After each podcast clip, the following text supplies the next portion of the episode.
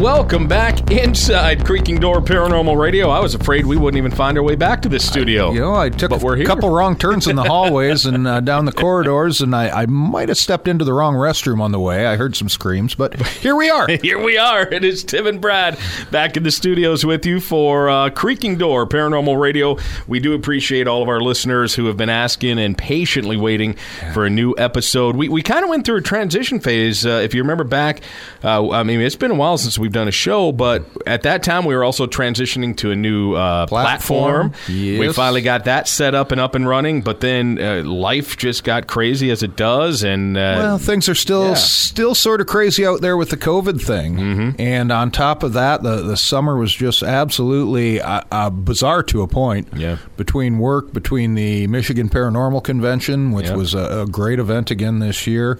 Uh, kudos to everyone that joined us for that back in August. And yeah, it's just been so crazy busy, and we're we're just off the road now. Yeah, exactly. We're in between uh, weekend visits for uh, speaking at conventions, and Yeah. so we knew we had to make this work because our upcoming guest is one we did not want to miss out, and we'll talk more about that later. But I am Absolutely. excited. And, let's uh, let's thank the folks from Midwest Parafest. This Mm-hmm. last weekend, we were down in Toledo, Ohio. Yes. had a great time with some great people, hanging out with John Tenney, Exie Smith. You bet. Uh, a whole uh, whole load of paranormal presenters, if you will. So It was a lot of fun, and always fun when we get to get uh, get together with these people and, and hang out at these events. Oh yes, and and got to go out speak on our new book, Great Lakes Monsters and Mysteries. So that was fun. Uh, great audience, great, well run event, very well run event, great people. the location was outstanding. That the- old the haunted location building was- we were in. Yes, and it happened to have a brewery inside the premises. Did I forget to mention that? Yeah, you might have forgot a lot after that, but it, it was a great weekend, and we want to thank the folks down at Erie Shore Paranormal that put that event on for having us in this year. You bet. It was an absolute honor and pleasure to be there, and uh, hopefully we can do it again soon because that was a lot of fun. All right. Well, uh, we uh, even though it's been a while since we've done a show, we haven't forgotten how this works. We know we got to do a little segment we like to call Para News, where Brad and I each kind of find a story or two of some interesting, weird things going on out there that we find fascinating. Absolutely. And the first one I found uh, is interesting. Uh, some pterodactyl sightings in Oklahoma. Mm, oh, and, and we're not we're not going back far. We're we're just talking in the. Uh, We're not talking Stone Age here. We are not. Okay. And, and this was interesting because when we, and I, I mentioned our new book, Great Lakes Monsters and Mysteries, Mm-hmm. when we were doing the research for that, I actually interviewed a, a woman in southern Michigan who believes she had a pterodactyl landing in her backyard. Outstanding. Not once, but several years in a row. Wow. So this was fun to stumble upon. It says, stories swirl about what resides in the thickness of green country, Oklahoma. Yeah, uh, with tales of strange sightings abundant. Seems it's not just pterodactyls. This this is one of those areas that some might consider a portal. Okay. if you read into this enough. In a recent interview, reporters uh, read aloud an email from someone claiming to have grown up outside of Tahlequah. I believe I'm saying that right, in the small community of Briggs. The person claimed to have once seen a pterodactyl after picking up a friend in the Pumpkin Hollow area and asserted another friend once saw a similarly large winged creature in the area. It's not the only story of unusual sightings, but few were ever reported to area officials. Cherokee County Game Warden Cody Youngblood said if locals do have such encounters as flying dinosaurs, river or lake monsters, or even Bigfoot himself, they're keeping it to themselves. Mountain lions and bears are about the only thing that they're calling us with, saying that they've seen them in the area, he mm-hmm. said. Tales of unidentified creatures are widespread, though. Each year, the Oklahoma Bigfoot Symposium is held in Stilwell, Oklahoma. There's even a reported $2.1 million bounty for a Bigfoot to be captured alive and unharmed. That's seems like it'd be worth going out into the woods for a couple nights At least, for. but I like the fact that they're saying unharmed. Yes. Yeah. Yes, they're There's not- these people who say they'll they'll sell license and uh, and you know dead or alive. Eh. Yeah. But this one I like. yeah, you got to just uh, maybe chloroform them and bring them in. So, Drop from the tree behind them.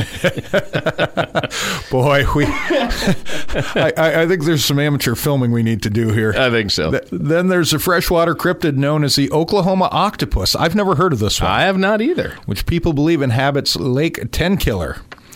Whether authentic or for laughs, it appears many of the area have uh, put their own stories in mysterious species and peculiar phenomena. The uh, Daily Press asked readers on Facebook to share their own strange experiences. Some respondents singled out the creatures that they believed they saw, while others only hinted at seeing something spooky. So Okay. there you go, more uh, more pterodactyl sightings. Talked a little bit about this this weekend too, in uh, the presentation that we did. We Midwest did, Parafest. and as a matter of fact, one of the uh, other things we talked about too, which is another part of your book, uh, of the new book, Brad, is um, sea monsters. Yes, Okay, absolutely. And of course, Loch Ness is the big one. Um, Champ is a big one. Uh, and here in the Great Lakes, we have our own that are said. Uh, each Great Lake is said to inhabit its own. Pressy and Bessie and Gassy and Ditha and yeah, Mm-hmm. Yeah. yeah. Every lake's got something that people cite and qu- can't quite explain away. Well, now it seems China can be added to that map. The Yangtze River, the longest river in Asia, about 3,900 miles in length, is the third longest in the world. And last weekend, footage appeared on China's popular Sina Weibo microblog of what appeared to be a long black creature maneuvering through the waters, and it has dominated online discussion ever since. Footage has quickly racked up millions of views, and theories are all over the place of what exactly this could be. And of course, you've got the the uh, those who are saying, "Yep, this is something unexplained." You got those who are saying, "No, it's just a big snake," whatever. But now China can throw its hat into the ring as a possible home of some type of lake monster. Well, and you look back, and it was one of the, the fun things researching the new book. Mm-hmm. I found newspaper reports, written reports from every decade of the 1800s in right through the 1900s of sea monsters being sighted in the Great Lakes region. And it's you look at Loch Ness. That's approximately, I want to say, somewhere in the realm of 22 square miles.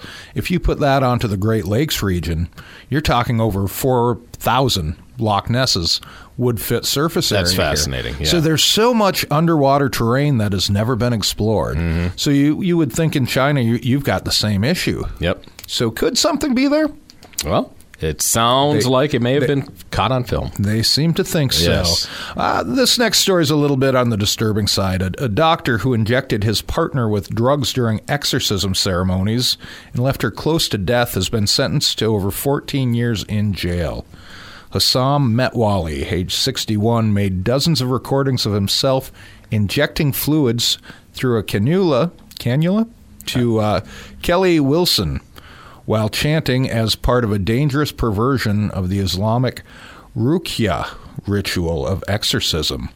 The father of four worked as an anesthesiast at the Diana Princess of Wales Hospital in Grimsby and ran his own pain clinic from home. He's also to reportedly to have filmed two other female patients without their knowledge. Metwally was sentenced to 14 and a half years for endangering Miss Wilson's life by administering anesthetic drugs, supply of various controlled drugs or medicines, possession of a controlled drug with intent to supply, fraud, and voyeurism. Oh my. Miss Milson was found at Metwally's home on the 4th of July, 2019, in a deep coma on the brink of cardiac arrest and with a fluid line inserted in her chest after engaging in an exorcism ritual the previous evening. Sentencing him at the Sheffield Crown Court, Judge Jeremy Richardson said, You are a disgrace to your profession. You will not be a doctor for very much longer, and I trust you will never, ever be a doctor again. Yeah, I would think so. So there, yeah, kind of uh, disturbing on several levels. Yeah, it is. You, you hate to hear these stories. Every now and then, these uh, type of creeps within the field pop up, and uh, the, the good news is he's been busted. he he has, and Yeah. he's going to be. He, he's sixty one now, so. Uh, 75 before he gets out of prison 75 76 If he even does. if he does Yeah. if he makes it All right. Well, I'm going to finish up Para News here. Uh, this one is absolutely fascinating and creepy at the same time. We're going to go to the grave with this one.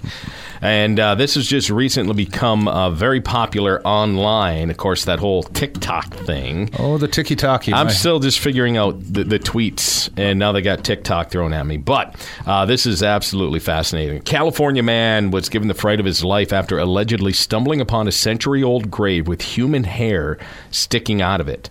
He created the video and shared it through TikTok, and it currently is boasting over 100, uh, 1.5 million views Wow. and 290,000 likes. Now, when I first saw it, he said, I was shocked. I wasn't exactly sure what I was seeing was real, said Joel Morrison, as he told the press. Really blanking gross. Uh, but upon closer inspection, I realized that it was definitely human hair coming out of the grave, the stunned 37 year old handyman told the press.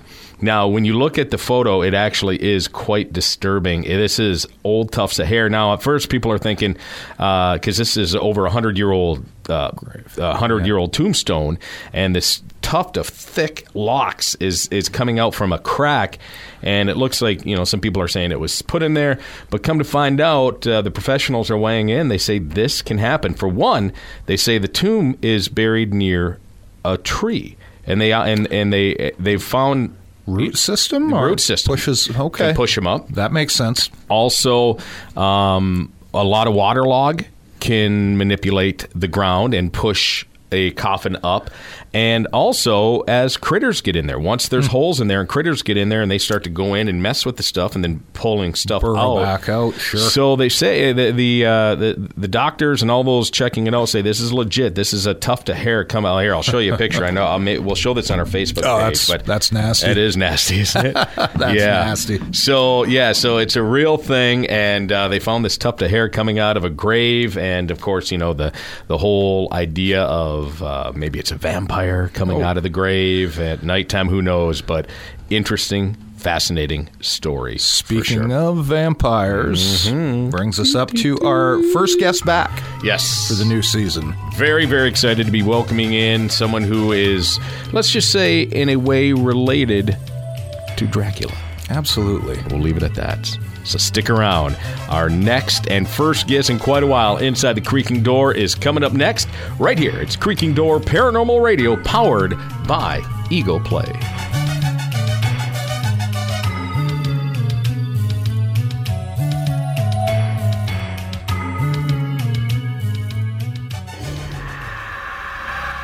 Our world is filled with hidden mysteries and wonders for those who open themselves up to possibilities that science has not yet explained. Tim Ellis and Brad Blair, two of the authors who brought you Supernatural Haunts, Upper Peninsula Paranormal Research Society case files, and hosts of Creaking Door Paranormal Radio, continue their exploration of the bizarre and otherworldly in their latest book, Great Lakes Monsters and Mysteries. Join Brad and Tim as they recount some of the myriad legends of the lore of the United States Great Lakes region, along with monsters of the deep you'll read of UFOs and alien encounters, shapeshifters, cryptids, both winged and terrestrial, imps, fairies, gnomes, black eyed kids, haunted lighthouses, and phantom schooners. Tim and Brad also share some of the ghost stories and mysterious happenings shared from their listeners of Creaking Door Paranormal Radio. Get your copy of Great Lakes Monsters and Mysteries today at www.upernaturalhaunts.com.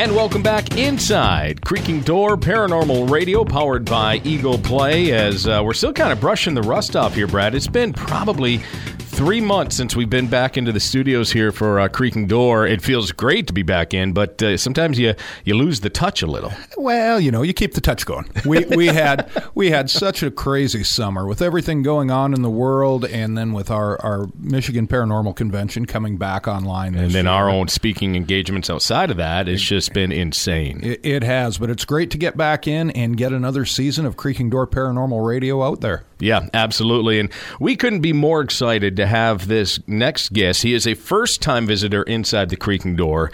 And uh, to have him as kind of our return show after a few months out of the studio, very excited about this gentleman, Brad. Uh, we, we found him in our research a couple years ago as to who we wanted to bring in for Michigan Paracon. And he was supposed to be with us this year, but uh, just due to flight restrictions and all the travel restrictions with COVID still going on, unfortunately, we couldn't have him with us. But we're excited to say that he'll be with us next year. Absolutely. And Yeah. I know you and I both growing up, we grew up heavy into the Universal monster movies. Oh, it was huge. a- and which really opened the door to literature in a big way for us as kids as far as getting into the old gothic stories and I, I can't think of a better horror story or you know my favorite at least than dracula You bet. It is it is that iconic and so is the book that the movie that we're talking about was based off of and of course the author of Sid book is Bram Stoker and that's why we're very excited to be welcoming inside the creaking door the great grandnephew of Bram Stoker. Please welcome in Dacre Stoker inside the creaking door. Dacre, thank you for being with us. Well, Tim and Brad, thank you for having me here. It's a it's a great honor. I'm, I, as I, you know, pondered, geez, I just couldn't get up there this year to the uh, Michigan Paracon, but boy, being here with you guys on Creaking Door is the next best thing, and I'll be there next year. Yes, you will. We've already got you uh, lined up and ready to go. And actually, uh, you know, it, we always say nothing happens uh, just happenstance. Everything seems to happen for a reason. That overused word synchronicity, right? it gets used everywhere now, but it's the truth. Things kind of line up the way they are. And we were just talking before we uh, went on the air here with you, Dacre, uh, how it's going to line up now with you being with us at Paracon next year and the anniversary that lies within uh, all that is Dracula. Absolutely, you know, it's it's incredible when you really think of. Next year is the 125th anniversary of Bram Stoker publishing Dracula. Wow. And it certainly kept me in my toes the last 12 or 13 years of doing research. Um, but there are folks around the world who are just, you know, bowled over by this book.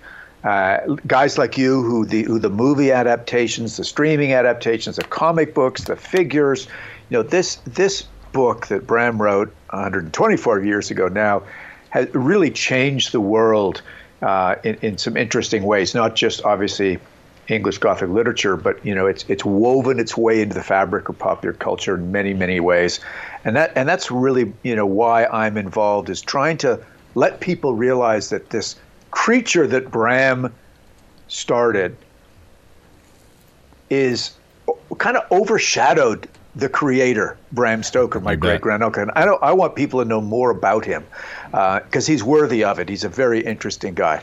Has the book ever in the last 124 years been out of publication it seems there's so many versions of it out there Well, you know, the, the, answer is no. It's never been out of print. It's been um, translated in over 30 languages. Um, it is a Dracula character has been adapted into over 600 movies. So, you know, once a book goes into public domain, like like Dracula did in '62, it's it's kind of easy not to go out of print because no publisher has to pay the Stoker estate any money to to publish it. So that's that's one thing. The other thing is it's just it's always out there. It's being taught in high schools and colleges. It's almost a must read if you're a horror fan, uh, as Frankenstein is. Um, it gives a glimpse into the era that it was written. It was written in 1897. Uh, scholars knocked themselves over to try to figure out, you know, what was Bram Stoker really talking about? What were his inspirations, his motivations? So at so many levels, guys, this this book connects, and and it connects in a way that it's still, you know, vibrant and and horrifying people to this day.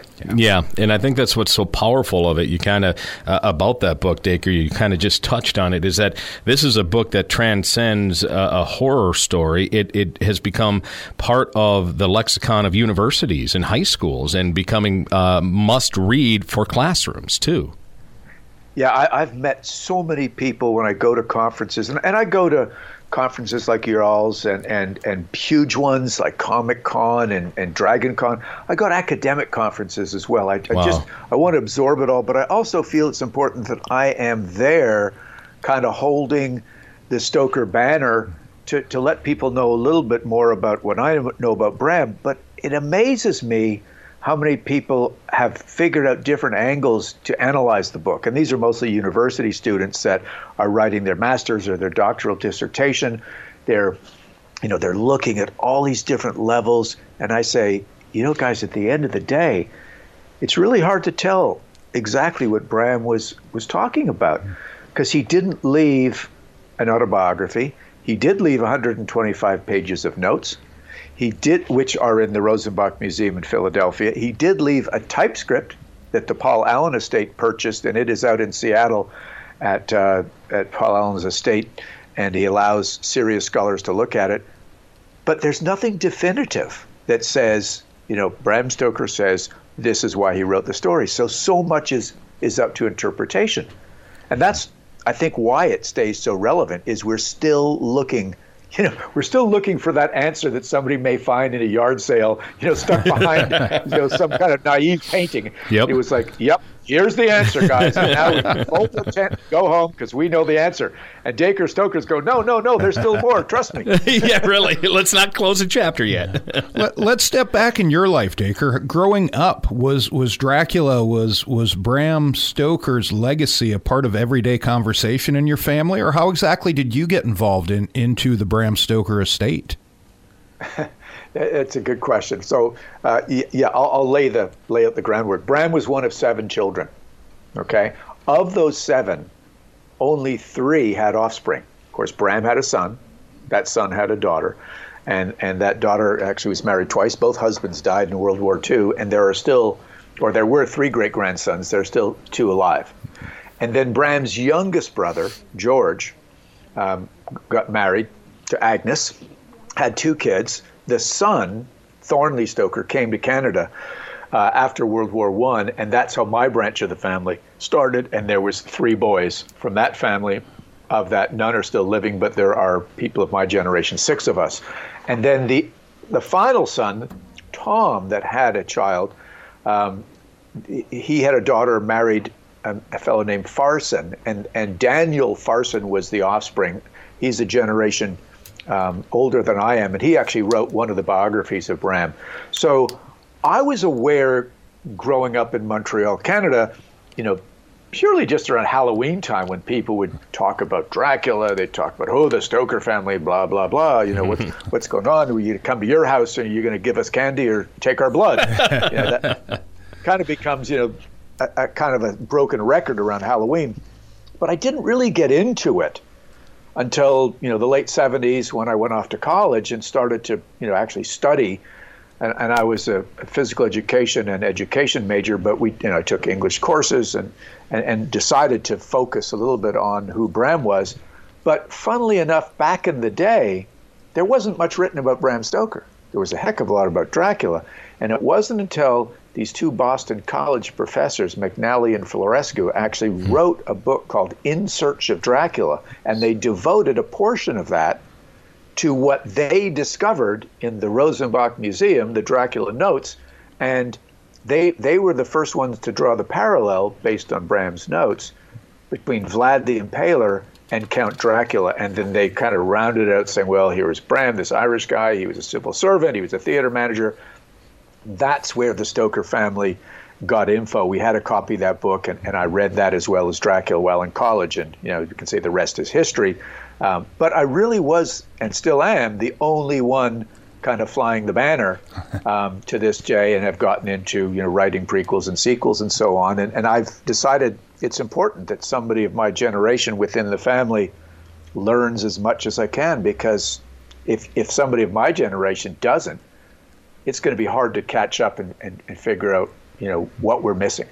Because uh, you can't trust biographers all the time. They do a pretty good job, but nothing's better than somebody within the family really studying and digging deep into the, the mysteries and the secrets. Absolutely. Yeah, for sure. And uh, and so you're absolutely right. It is you know it's you're taking the uh, the the flame now, if you will, and you're keeping it going for for generations to come now. But for you, Dacre, to once you really started to want to find out who your um, your family member was, who Bram was, and then wanted to kind of allow the family uh, legacy, if you will, at that point to live on and start the writing. Did you, after researching him, try to follow in his footsteps and, and walk the walks that he did and find out what his motivation was for Dracula before you started to delve in and start writing as well? You, know, that, that's a good question. I, I don't think I did it consciously, but I think I think I did it subconsciously. What what I did was realize the more I understood him, you know, this weird childhood illness, his his turning into a, an athlete, and then a, actually very, you know, a, a champion athlete at Trinity College. And then I find his lost journal, a journal of his that he had mentioned in a book he wrote but nobody knew where the journal was. And I was digging around in the attic in the Isle of Wight of my cousins, and I found this box and had this almost illegible, you know, 177 pages of stuff. That's when, upon analyzing that and publishing it with Dr. Elizabeth Miller of Toronto, that's when I really figured out who this guy was because I was reading this journal and picking up on things that Bram observed, that he felt, that he recognized things that he wanted to keep for speeches, for stories, for articles. And it was while he was a university student, while he had his first job. And it wasn't too far off the chronological age of myself that he was writing it. So it was kind of like in real time. And as I had been a, a, an athlete myself, actually, all the way up to the you know, national, international level, and I'd actually coached at the Olympic level, I started to figure out what makes Bram Stoker tick, much like I did to my own athletes, and what he was what he was trying to attain. And, and obviously, you know, he's trying to become a writer, but also make a living as a theater manager. But he's trying to put people on the edge, and the edge of reality and it's an area that I know you guys delve into with the paranormal. He was really into spiritualism and and and wrestling with these concepts of what happens after life. Now remember, this is 1897 when Conan Doyle, who was a good friend of his, was interested in spiritualism, and, and so was Mark Twain, a neighbor of Bram. So the intelligentsia of the time, these guys that were taking risks, as Bram was, delving into the occult and wanting to know more, even though it was sometimes socially unacceptable mm-hmm. to question things. They, they, it wasn't cool to be a paranormal investigator back in the day because the church had such a kind of stranglehold on things. Mm-hmm. Right. Yet Bram did it in a way that was kind of clandestine. He wrote this novel and introduced these ideas of the devil, of the supernatural, and he did it in a way that he could say, well, it's fiction.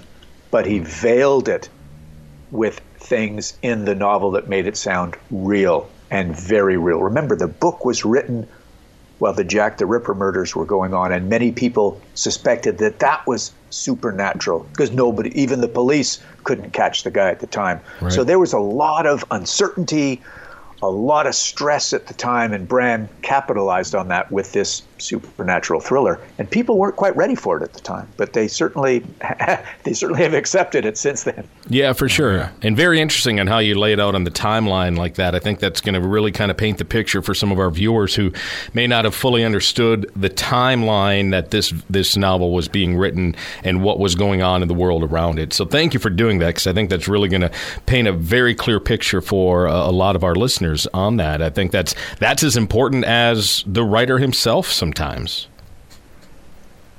Yeah, you got to put those things in perspective. You know, mm-hmm. you say, well, you know, when did Lovecraft write? What was going on at the time? When did mm-hmm. Poe write? When did Mary Shelley? You know, Mary right. Shelley writes Frankenstein when, you know, medicine was, you know, you know, nowhere near the way she sort of predicted it would be. Mm-hmm. Bram Stoker writes Dracula when international travel is just picking up the, the country of Romania wasn't even what it was, but Transylvania was recognized, but it was you know it was a land beyond the forest, mm-hmm. and and that was one of the books that he found. You know, this was this you know strange place out in the middle of nowhere, but it was also a time when people in the British Empire were scared to death of what they call reverse colonization. People coming back to England, going, you know, you've you've been out and conquered the world. Now we're going to come back to your island and hang here. People were scared of that. Sure. Um, and and you know there was plagues and and cholera epidemics and things going on, contagious diseases when people didn't understand germ theory.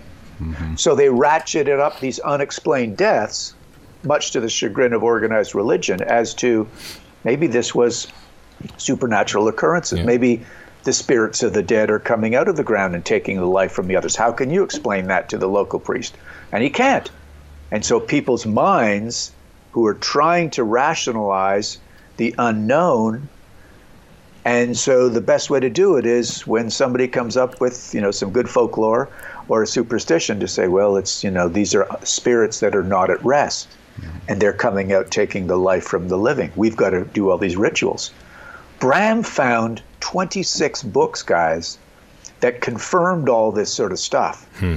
in the London Library. So this was mainstream authors, people that have been to Transylvania, that have written guidebooks and tour books and have delved into the superstitions and kind of made it seem real, gave it this justification that it existed. Bram simply took all that cool stuff and wove it into a really a heck of a cool story. Yeah.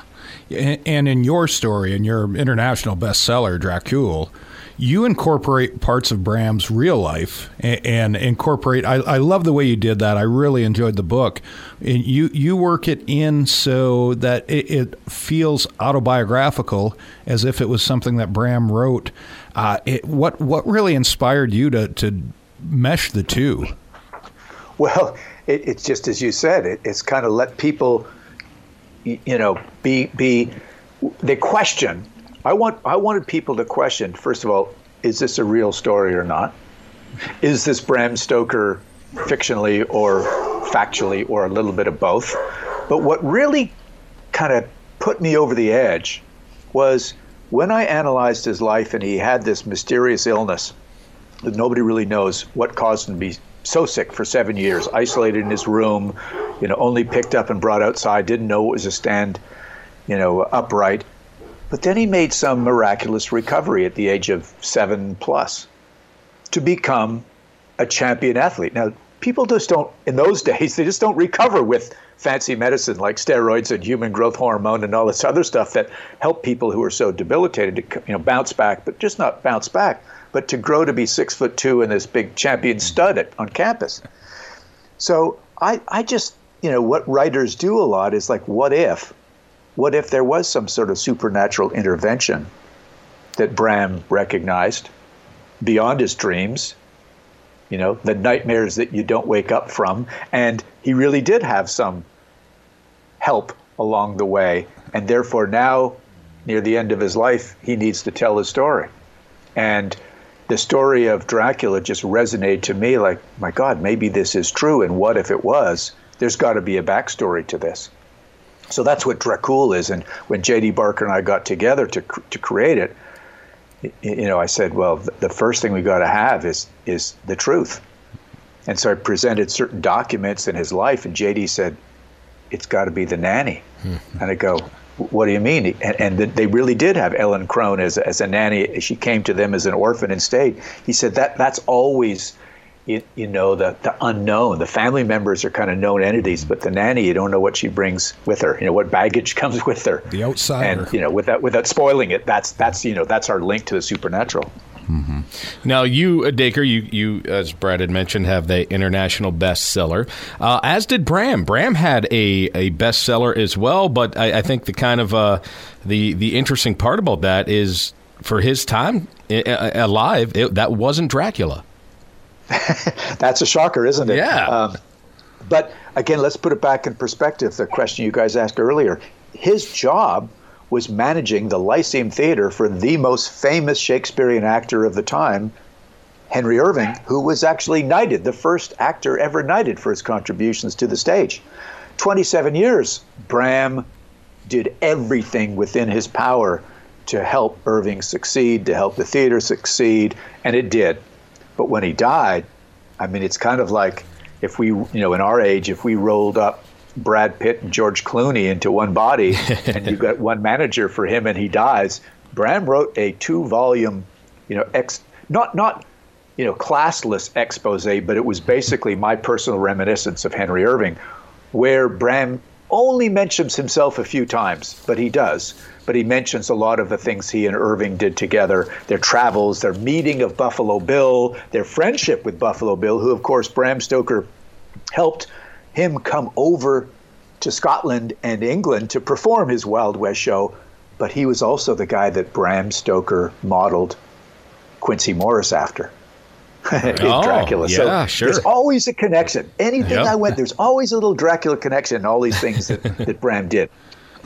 Outstanding. I also found it really interesting too. I mean, you know, you had kind of touched on this already. Uh, the idea of people mysteriously dying. Was it a disease? Was there a plague going on? Uh, Bram's eldest brother, uh, who was a doctor, was a medical consultant for the writing of Dracula. If, if I'm understanding that correctly, is that right?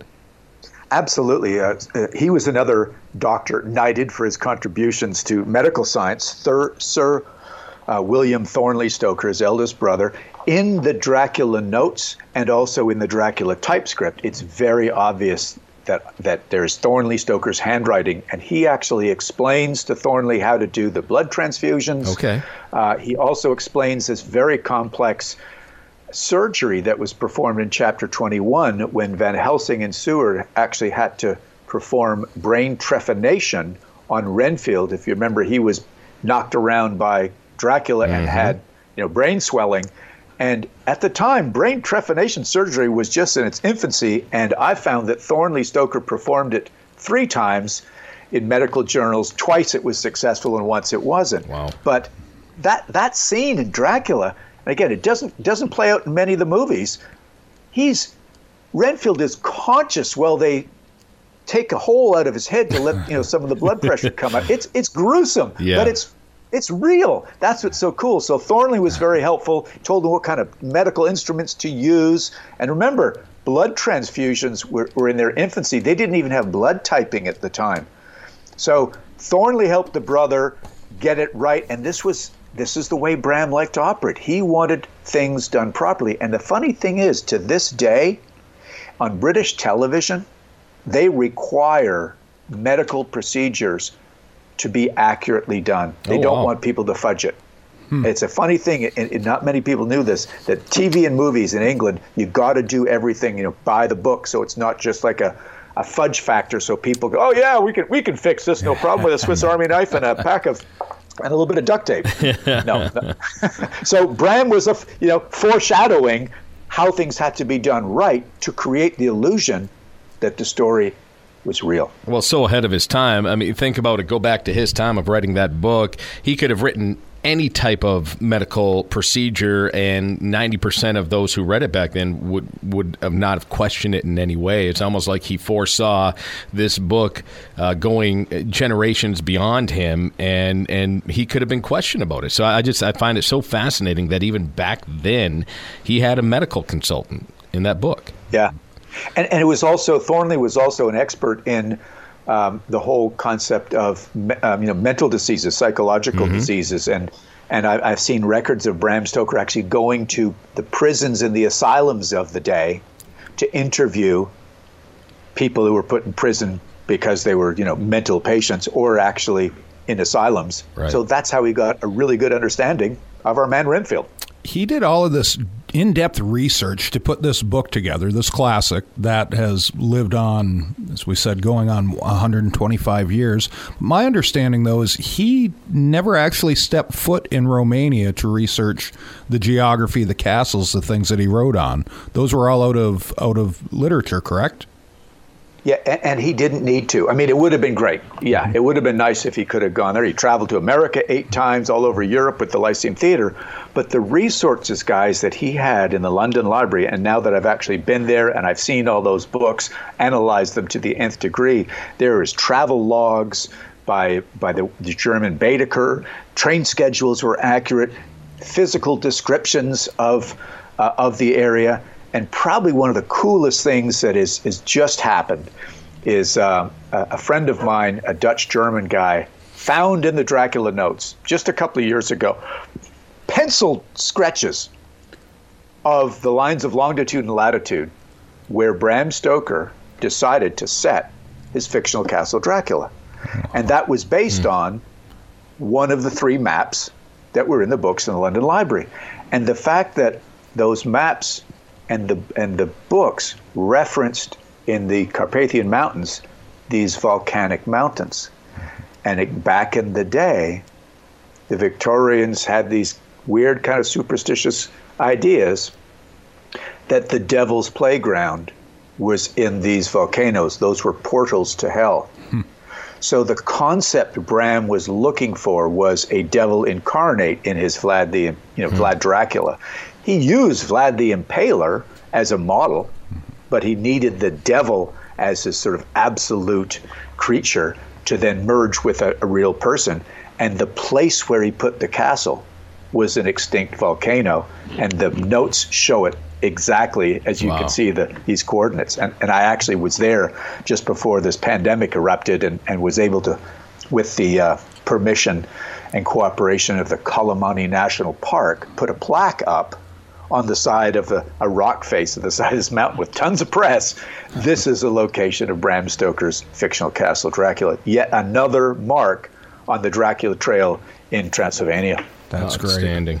I, I, had the opportunity to tour Romania a number of years back now, and it, it struck me as very interesting. It was my first time that far into Europe to see how the further you got outside of the bigger cities, uh, which there aren't too many of, how superstitious that the, the population still is over there. And, and, to see the evil eye built into the sides of houses and, and crucifixes a- actually implanted into the home structure, it, it's yet on the other side of it, they were just really starting to get their feel, it seemed, on tourism and some of the villages had these really kitschy Dracula statues and different vampire T-shirts, things along that lines. It, it, seems like they're just now really accepting and incorporating that in as a draw to the nation. Yet it has to be one of their biggest tourist attractions as far as something that would draw people. I I know I never would have had a lot of interest in Transylvania in Romania had it not been for reading Dracula on multiple occasions and, and just the the extent that he's been infused into pop culture. Yeah, I, I mean, some of them are embarrassed by it. Some of them are infuriated by it, but many of them profit by it and think mm-hmm. it's pretty cool. You know, they would love to be known for for other things, but the world just won't let it happen because the, the whole Dracula vibe is just too strong and, and the the interest. I'm, I'm not sure if you did you get to actually see Bran Castle in near Brasov? Yes, yes, it's quite the tourist destination as it turned out. We were uh, fighting mobs of school children. yeah, so I mean, you get the idea that it's like, yeah, it's over, um, not overrun. They get now three quarters of a million people to see a castle that's that they call Dracula's castle, even though Vlad the Impaler there's no record that he actually stayed there. There's right. records that he would have actually used that as a, a as a place to a stronghold because it was right on the border of Wallachia and Transylvania. But I will say this, just for the record for your listeners, all these books that I mentioned in the London Library, there was two sketches of Bran Castle in those books. Wow. And when I'm convinced, when Bram Stoker sat down to describe the exterior of his fictional castle Dracula that he placed 400 miles to the north in the Calimani National Park on hmm. top of an extinct volcano, that he was looking at one of those two sketches because they are the only sketches of maps of, of excuse me castles in the area, hmm. and it's very obvious to me when he describes sitting high on this rock precipice, you know, this this this castle, that that's what he's describing. And furthermore, it's it's Bram's style to kind of take this, you know, sort of uh, collection of things, almost like a you know a merger of different characteristics of people. He did the same with his castle. The interior of his castle, Dracula, was based on the interior of a castle in Cruden Bay, Scotland, where he spent 11 of his summers, and he wrote Dracula there over two of them. and he visited the castle, the inside. And it has an octagonal room exactly the way it's described, with the different doors going in, no windows to the outside, lit by a single lamp in chapter two. It's exactly that, that interior. So he took two castles, put them together, shove them up on the top of a, a mountain 400 miles away, and bingo, we have another mystery of like, well, there's no castle there, but you know what what went into it. Now now we know. Yeah, fascinating. Now, Dacre, uh, in your research, of Bram, you know, is the creation of Dracula and the fact that he he, he took all these uh, almost puzzle pieces and created this fictional uh, castle, like you've been explaining to us. But have you found him to be someone who was just an amazing writer and had this amazing imagination, or was he into the paranormal or spiritualism or or kind of that kind of thing? Did you find anything that in in his history? Uh, you know, I, I'd say it's a merger of both. I, I, actually use the term from this writer Sebastian Junger, "the perfect storm." I don't know if you remember that book and made it into a good movie with George Clooney. Yes, but that's to me that's Bram's life. There are certain things in his own life, the mysterious childhood illness, the stories his mother told him about people being misdiagnosed and buried prematurely, and a neighbor getting buried prematurely and having to drag herself out of the grave. But then the research that he went through in the London Library, all coupled with his own personal interest of the occult, of the paranormal, of spiritualism, seance. You know, this was a big thing of the day. And his colleagues, you know, Bram, Bram was a Freemason. Doesn't mean you know he's he's he's off somewhere doing weird stuff. And, but you know, there was an offshoot of the Order of the Golden Dawn. You know, he never went to the Hellfire Club that I know of but he was interested in that. And, and, as, and as I said earlier in the show, he was good friends with Arthur Conan Doyle, mm-hmm. um, who was a very noted spiritualist. Conan Doyle gave a, a lengthy interview to Bram uh, uh, on his on his uh, prior to his wedding. Bram and Florence were invited to their wedding. He wrote Bram a very nice letter congratulating him on his writing of Dracula. Wow. Um, and also recently, 27 letters have been discovered in a library in England. And I'm not allowed to disclose too much about it because I didn't make the discovery. I've read each one of mm. them, mm-hmm. but I want to. I don't want to take the thunder from the the American stu- uh, PhD student who found them. And what she found was that Bram had a profound interest in the occult before he started writing Dracula. Wow.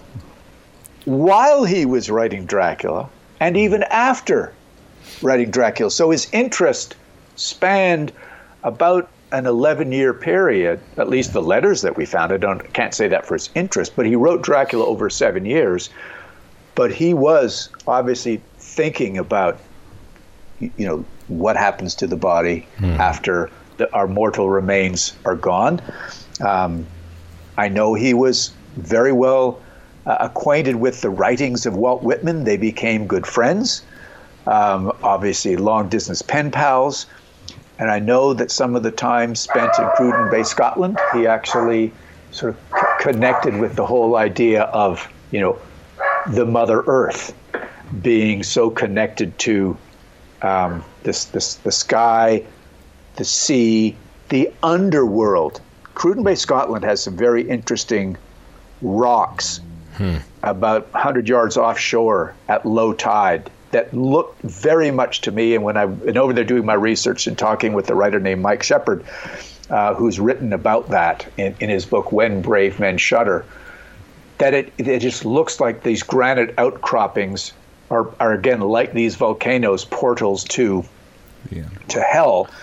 and there have been so many ships wreck on there. There are sh- so many souls that are at rest, but not at rest, you know, sort of in, in tormented souls that are laying off these rocks.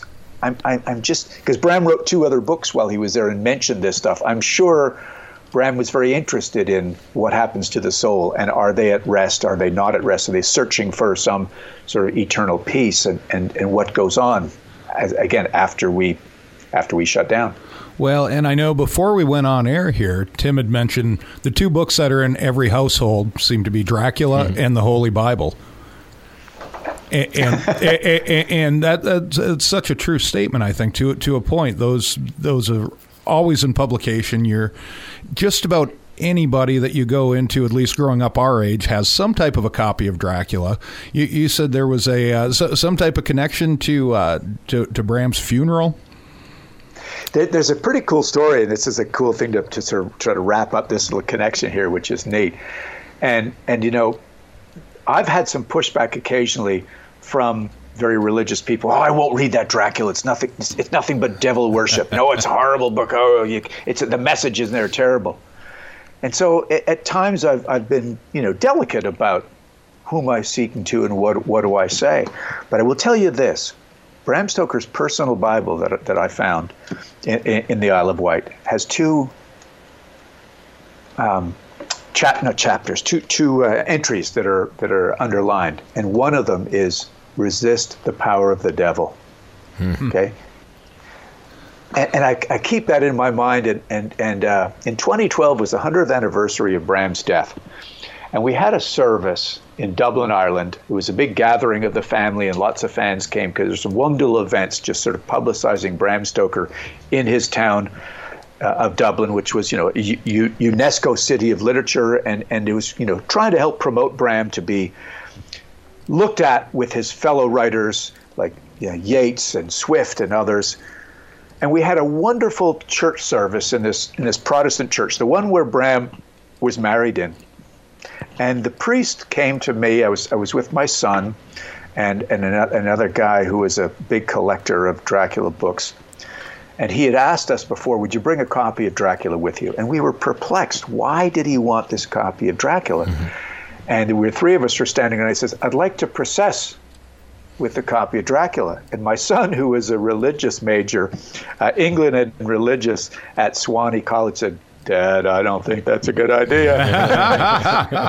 he says, he says, Oh, don't be silly. He says, I've got the Bible with us as well. They're both books about good and evil where good wins out at the end.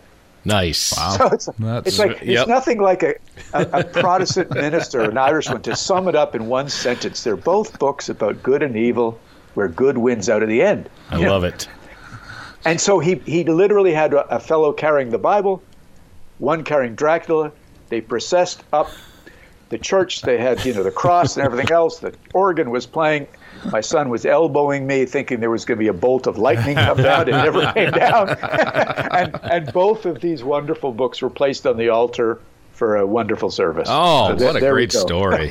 that, that's great. Yeah, it is. So, so, so what is uh, what what does Dacre Stoker have coming up now? Do we are we looking forward to more books? Are we going to start seeing film adaptations of what you've already put out there?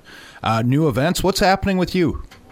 Oh boy, yeah. This, you know, the pandemic has cut down my travel, but it's given me time to write. So here we go. I've got some graphic novels that I've teamed up with the guy Chris McAuley uh, in what we're calling the Stokerverse. We're we're adapting some of Bram Stoker's short stories. Oh, nice. To come out as graphic novels because we just feel they, they need some attraction and graphic is probably the way to go. So we've got the Virgin's Embrace.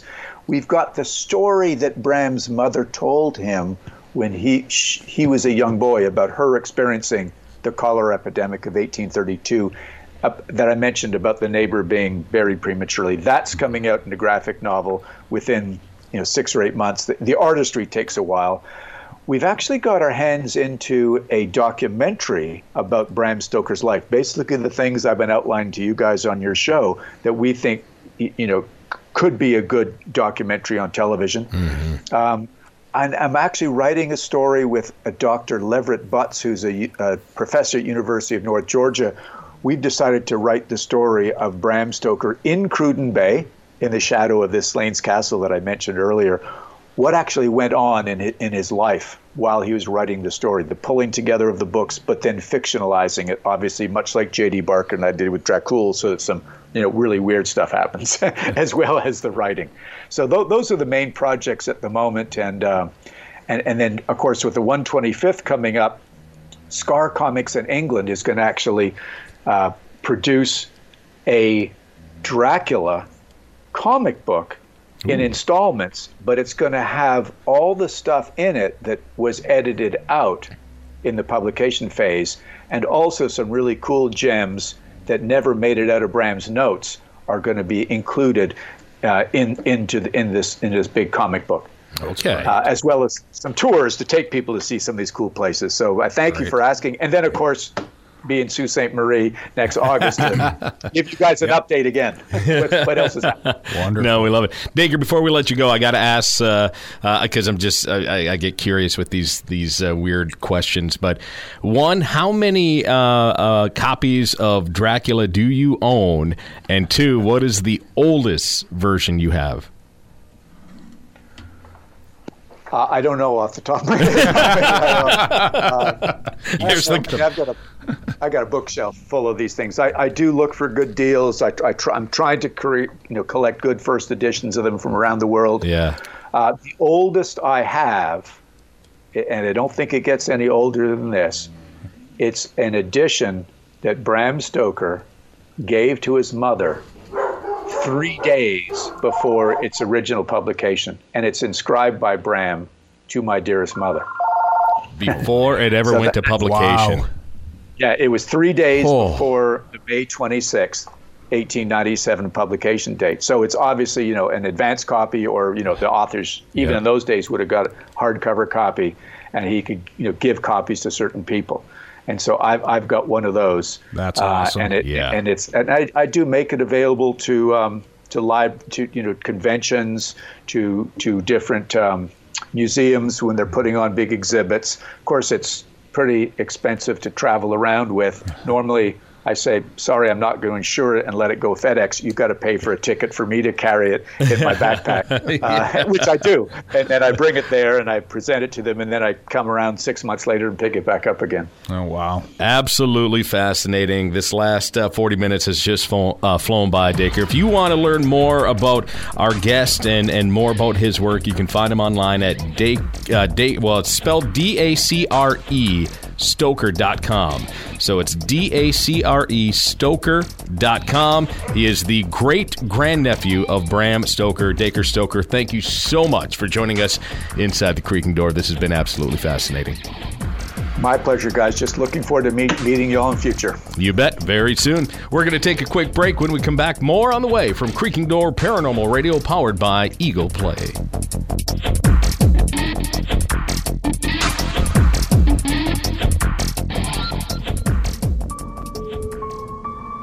Think of Michigan's Upper Peninsula as the scary attic sitting there above the rest of the state. I can think of no better guides to take you inside the history and lore than the guys of the Upper Peninsula Paranormal Research Society. Those are the words from writer and lead researcher for the hit TV show Ghost Adventures, Jeff Belanger. For over 20 years, the Upper Peninsula Paranormal Research Society has dedicated their lives to researching the paranormal, and now some of their favorite cases are brought to life on the pages of their debut book, Supernatural Haunts. Come inside these pages with the team as they share intimately the history of each location and their experiences during their investigation. Learn their techniques and some of the most intense moments they have faced. True stories and true accounts of ghosts await you inside the pages of Supernatural Haunts by the Upper Peninsula Paranormal Research Society. Get your autographed copy today at www.supernaturalhaunts.com.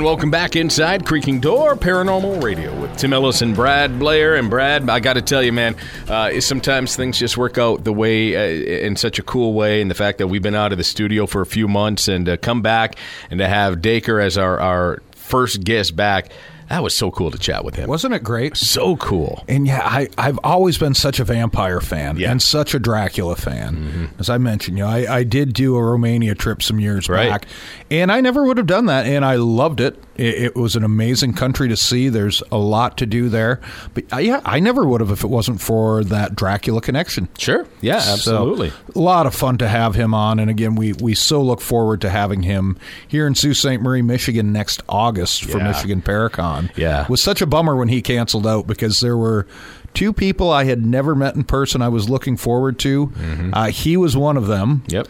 And uh, the other one was Bob, Bob Gimlin, Gimlin, the Gimlin Patterson film, and yep. he's no longer traveling. So yeah, same here. I, it was it was it was definitely a bummer, but the fact that it uh, ties into 125th Oh, anniversary now. it's gonna be great. Yeah, it's it's outstanding. So again, thank you uh, to to Dacre Stoker for being our guest inside Creaking Door Paranormal Radio. Well, uh, even though uh, it's been a few months since we've done a show, we're glad to be back in the studio, right in the midst of uh, our busy time of year. We are on the road like crazy right now. It it is, and we've uh, we we've been on the road. We're heading out this weekend. We've got Michigan UFO Contact in Houghton Lake, Michigan. Mm-hmm. Uh, week after that, Sage Paracon. That's going to be another virtual one coming out of England. Yep. Uh, man, we've we've got uh, a part of that again, though. absolutely. And- we've got some library talks coming up. Yep. We have uh, man. We have one coming up in November that uh, we're Right. just waiting for the promoter to officially announce it, but we so we haven't said anything yet on it. Yeah, but I, I, I believe it is out there now on the web page. He hasn't put it on social media yet. Well, then let's announce but it is the the Old Mill Parafest. Yes. That's coming up Down in, in Dundee, Dundee. Michigan. Uh, that's, I believe, the second weekend of November. Mm-hmm. We have another Potographs event coming up. Potographs for Pooches. That's that's in March. That's after we Yeah. get over this hump, get, Get to the past the, holiday season, and kick back in.